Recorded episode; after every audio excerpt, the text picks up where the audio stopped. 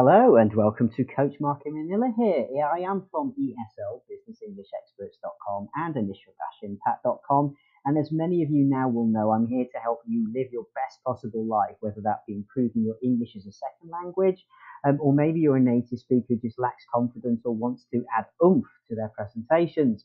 Perhaps you're looking to get yourself a job overseas, move out of your native country, and you need to practice your interview techniques or understand how on earth you deal with the cross cultural differences, because that does make all of the difference to your results and the outcome. Whatever it is you're seeking to do, I can help you. Visit either of those two sites, get yourself a free 30 minute session with me via Zoom, and we can go through what's troubling you.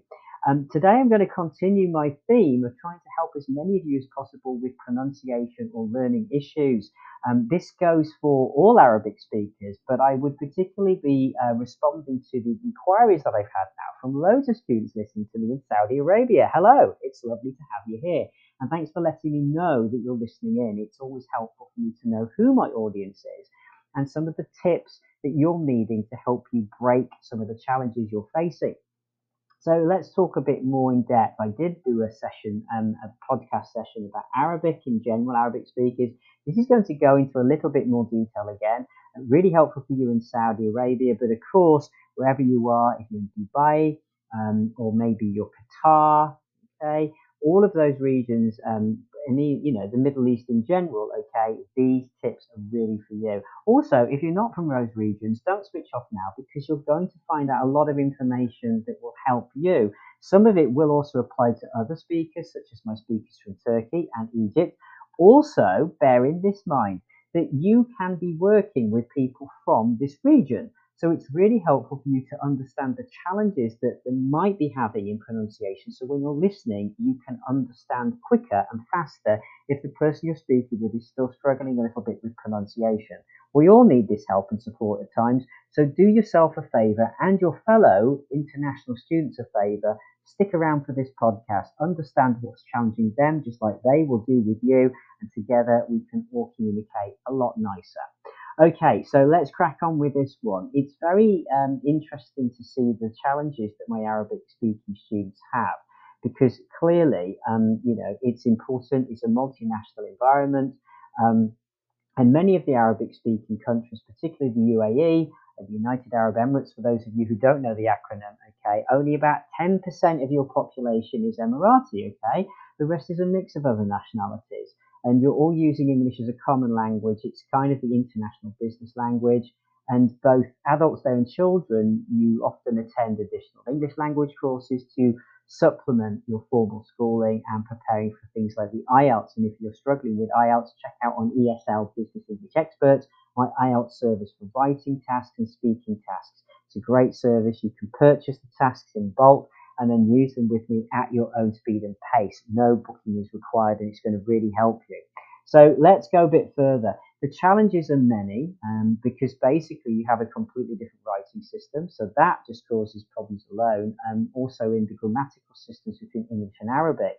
Um, so these previous learning expectations really going to come into play when you start to learn English. Um, now, let's just look at the first thing. Basically, a different alphabet is making your reading and writing difficult. Okay, as we know, Arabic is written from right to left. So straight away, English is going to look backwards to you. So that's rather the utmost respect for my Arabic speakers because you're having to really understand everything the inverse way. Okay. Um, course books can seem rather overwhelming to you at first, and even when you have been learning for a while, you know you might just find you're slower in the initial stages of studying your English than those whose you know language uses the same left to right and the alphabet as English. All right. In addition, worth saying, um, Arabic does not have upper and lowercase letters. Um, and although you do do punctuation at school as part of the writing system, it's given less attention. So it's not uncommon for us to find that you mix up, you know, your big and small letters, your capital and lowercase letters within sentences, and you're not using enough full stops also, we have these run-on sentences, which I mentioned before in the other podcast. This happens a lot, and it is seen as too too much superfluous kind of extra fluff, we would say. Okay, you don't need that in English, and in fact, it's really important that you cut that out. But of course, in Arabic, it is it is welcome. So we've got to get used to the different writing styles. Just with respect to punctuation. Um, some of my Arabic students um, kind of apply the Arabic rules to English, and as a result, this often use, uses commas then instead of full stops, right? So we've got to get you used to using full stops and when to start a new sentence, and that's something that we can do together in a session.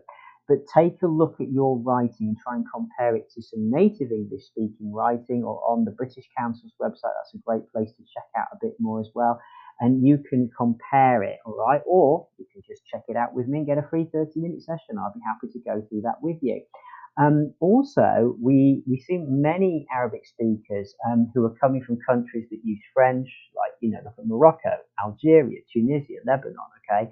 Um, you're less likely um, to um, have a problem writing English because you're familiar with the Roman alphabet. So that is a bonus. That is the one conditional exception I would add. Um, but an additional problem can be is that you may look that writing or consider that writing is important to speaking. It's really important you spend just as much time on writing as speaking um, because the two are kind of linked. One tip I'm going to give him suggestion is that um, to take time to practice writing each day, 10 minutes, you know, a day writing is really helpful for you. Um, and then once you've written something, try to speak out loud about what you've written, and that way you don't feel as though you're missing out on your speaking practice as well. So that's a really good activity to do. Okay.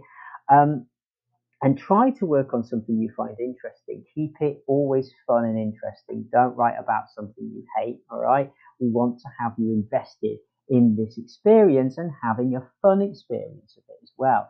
The other tip I'm going to say is the different grammar makes English very confusing for you.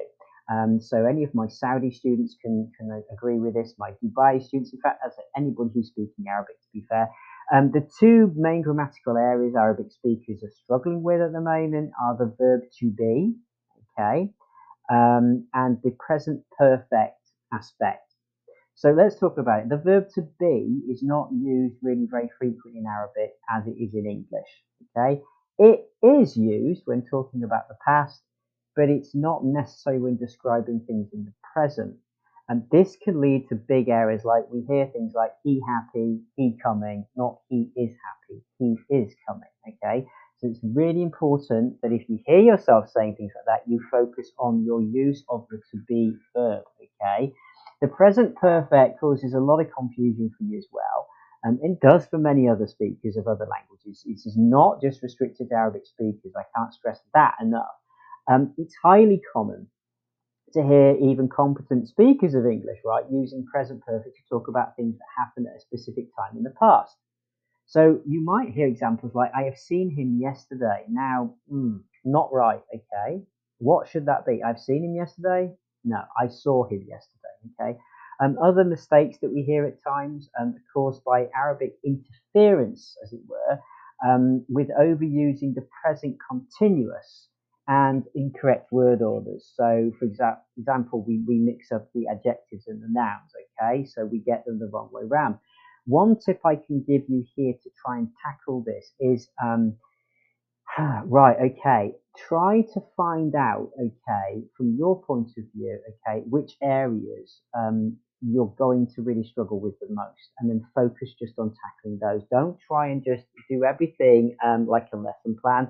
Some areas you're going to be really good at. So I don't want you to focus on stuff you're really good at. I just want you to focus on the areas you know are your issues. If you don't know where your areas are, get someone to listen to you as a native speaker, give you feedback or you can try and record yourself in the sabbat, but it's going to be hard if you don't know the areas you're making. How can you possibly correct yourself? So this is why you really do need a coach to work with, or somebody who's a native speaker or very good at English to help you pick up on that. Okay.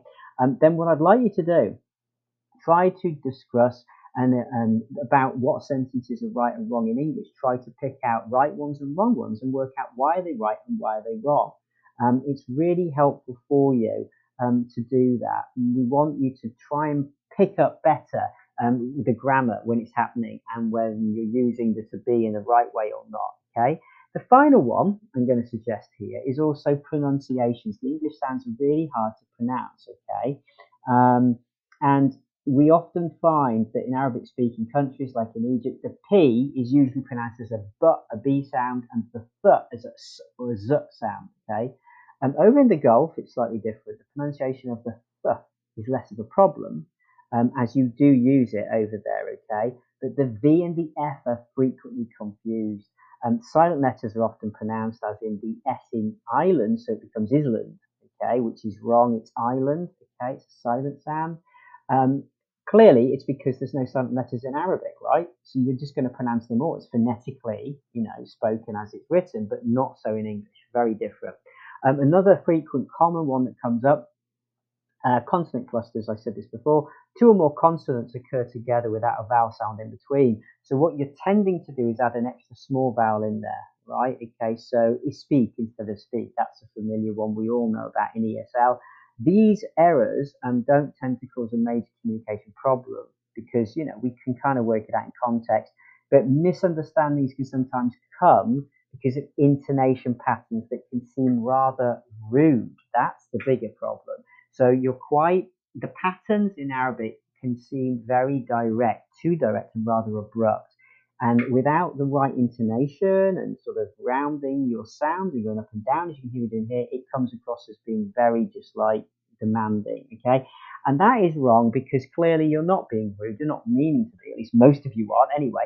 But remember this that first impressions count. And even if you're not meaning that to happen, you have to listen to how you're sounding. Compare yourself to a native English speaker or um, something that you've seen, and then think, right, am I sounding a bit too abrupt? And then work to soften it. Okay. If you need help doing that, I can do that with you in a 30 minute session to at least get you started.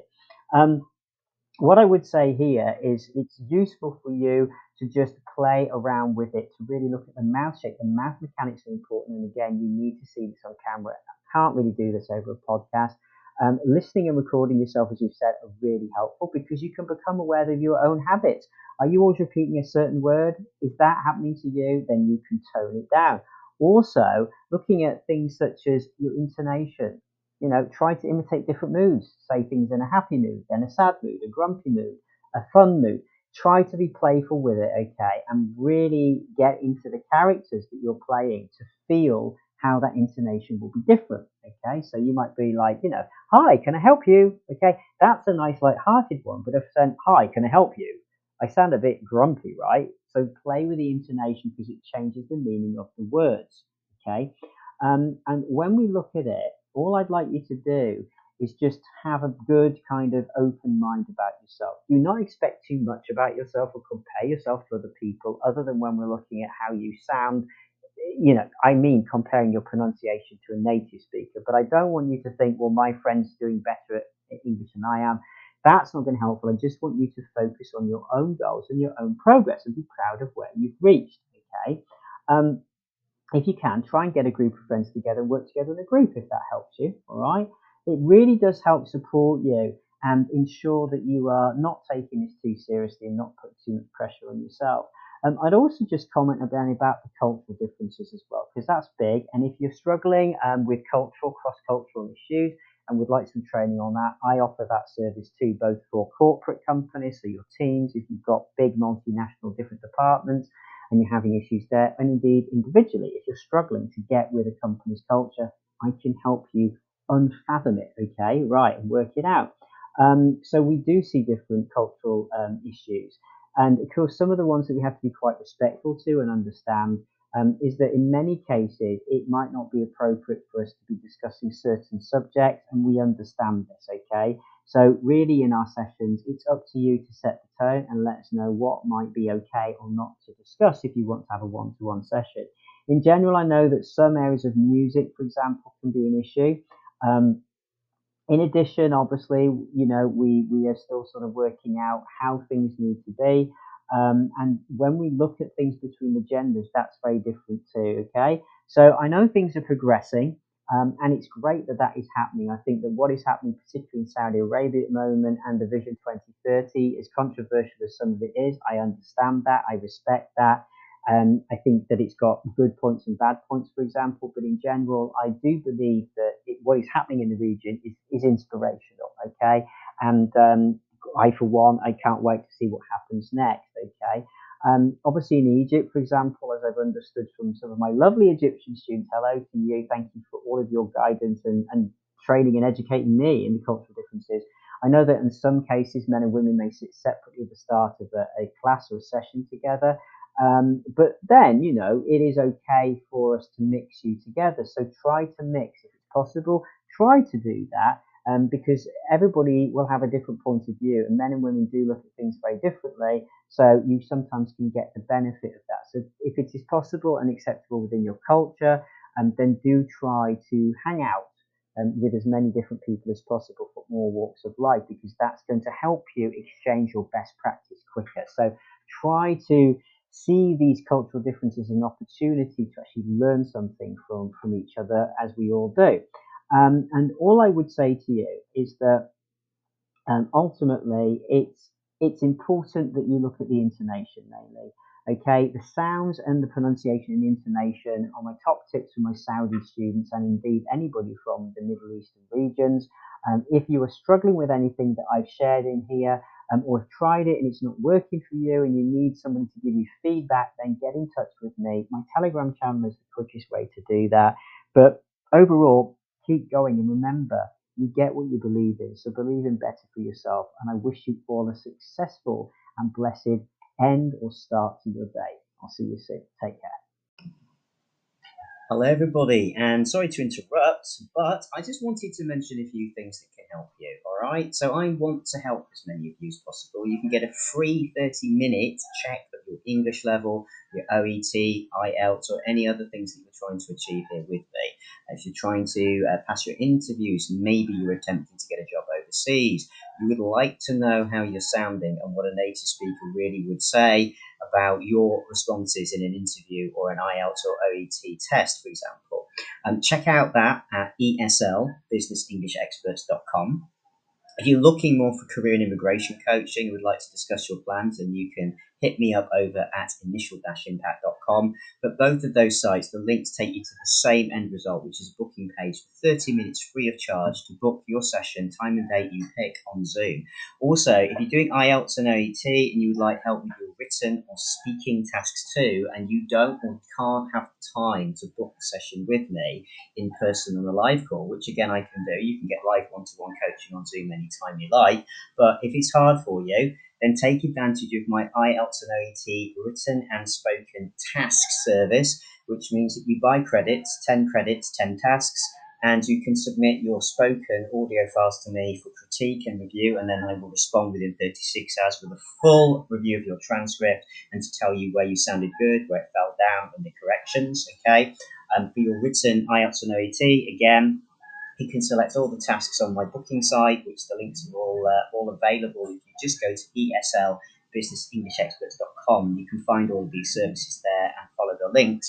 And what you'll be able to do is get a response from me within 36 hours with correction of your written task and then you get a chance to do it again with the corrections I've suggested, and I will also expand and give some other native phrases you might like to consider. So you're going to find out how to make yourself sound better, to hit the magical number um, that you need to get for a word count, pass and get the higher grade, and also how to expand your sentences and create essays because many students are struggling to know even how to, to create an academic layout of an essay. Um, you're going to fall down there too. When it comes to OET, it's slightly different, but the same process applies. We look at how you structure those referral letters and how you uh, write the client and the patient notes. Okay, so it's very specific depending on whether it's OET or IELTS. Um, I do it all. Me and my team, we are here to help you. Okay, so don't hesitate to reach out. And of course, please, please, please, if you'd like to purchase any books, then you can get that from the bookstore links. Again, you'll find those all on the site. So good luck, everybody, and hope to help you soon.